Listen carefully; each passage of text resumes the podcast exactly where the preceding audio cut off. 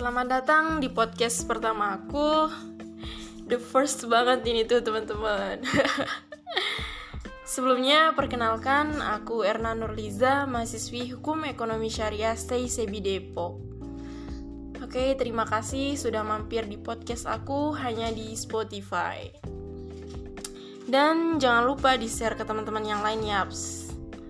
Oke, di podcast pertama aku ini aku akan membahas tentang transaksi online model penjualan dropship dan reseller dengan parameter kesesuaian syariah. Oke, langsung aja kita bahas yuk.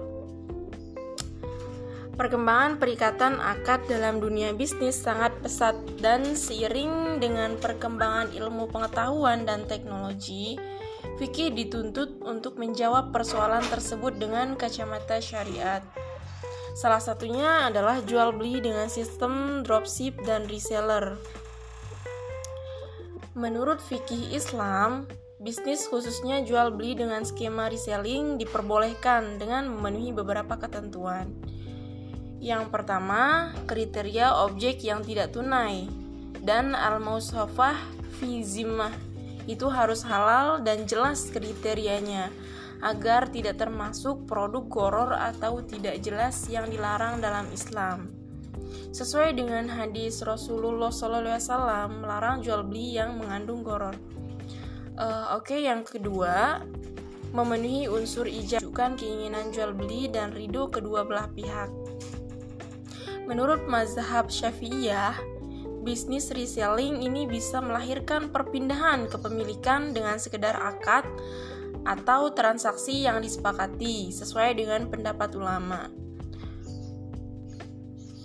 Fatwa Dewan Syariah Nasional MUI dan Standar Syariah Internasional AOIV memperbolehkan serah terima barang secara non-fisik al-kab al-hukmi dan yang menjadi standar adalah terjadinya perpindahan kepemilikan. Ketentuan yang ketiga, Skema akad antara reseller dan pembeli adalah akad jual beli tidak tunai, di mana harga dibayarkan tunai dan barang dikirim kemudian tidak tunai. Keempat, penjual harus menjelaskan secara jujur tentang objek jual beserta harganya. Begitu pula reseller harus menjelaskan dengan jelas dan terbuka kepada konsumen. Kelima, Idealnya, pembeli diberikan hak hiar opsi untuk membatalkan atau melanjutkan. Jika barang yang dipesan atau yang diterima tidak sesuai dengan pesanan atau atau melanjutkan, jika barang yang dipesan atau yang diterima tidak sesuai dengan pesanan atau kriteria, pembeli bisa membatalkan jual beli dengan ganti rugi atau melanjutkan jual beli tersebut.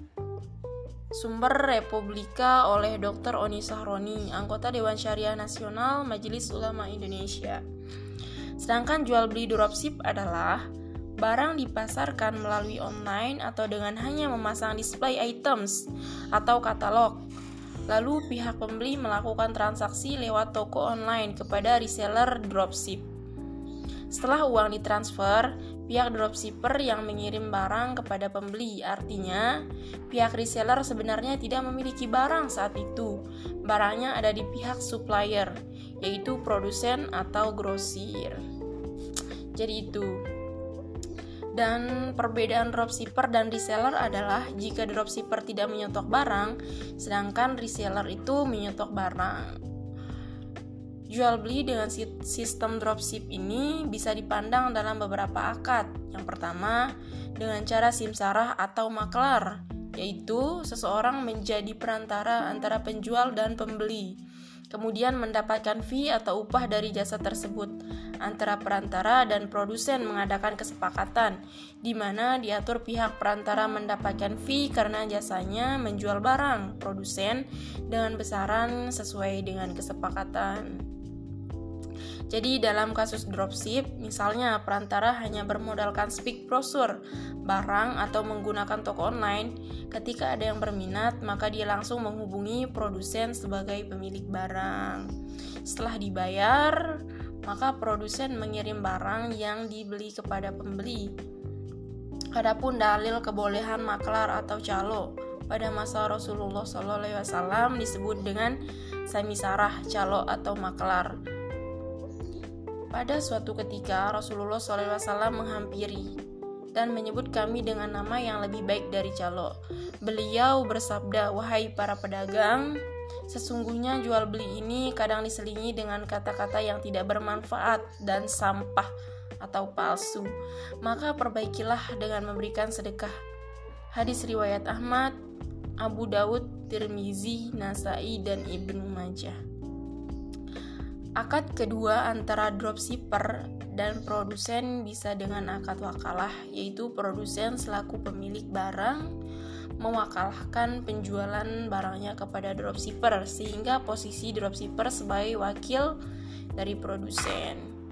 Dalil kebolehan wakalah dari Abu Hurairah radhiyallahu anhu berkata, ada seseorang laki-laki yang datang menemui Nabi Muhammad SAW untuk menagih apa yang dijanjikan kepadanya. Maka para sahabat marah kepadanya. Rasulullah SAW bersabda, biarkanlah dia karena bagi orang yang benar ucapannya wajib dipenuhi.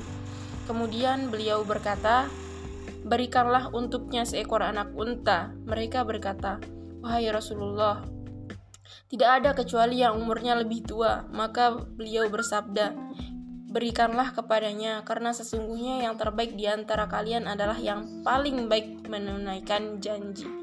Hadis riwayat Bukhari Sahih Al-Bukhari. Referensi Stay Persis Bandung. Oke, mungkin hanya itu saja yang bisa saya sampaikan di podcast pertama. Saya ini thank you. Thank you teman-teman.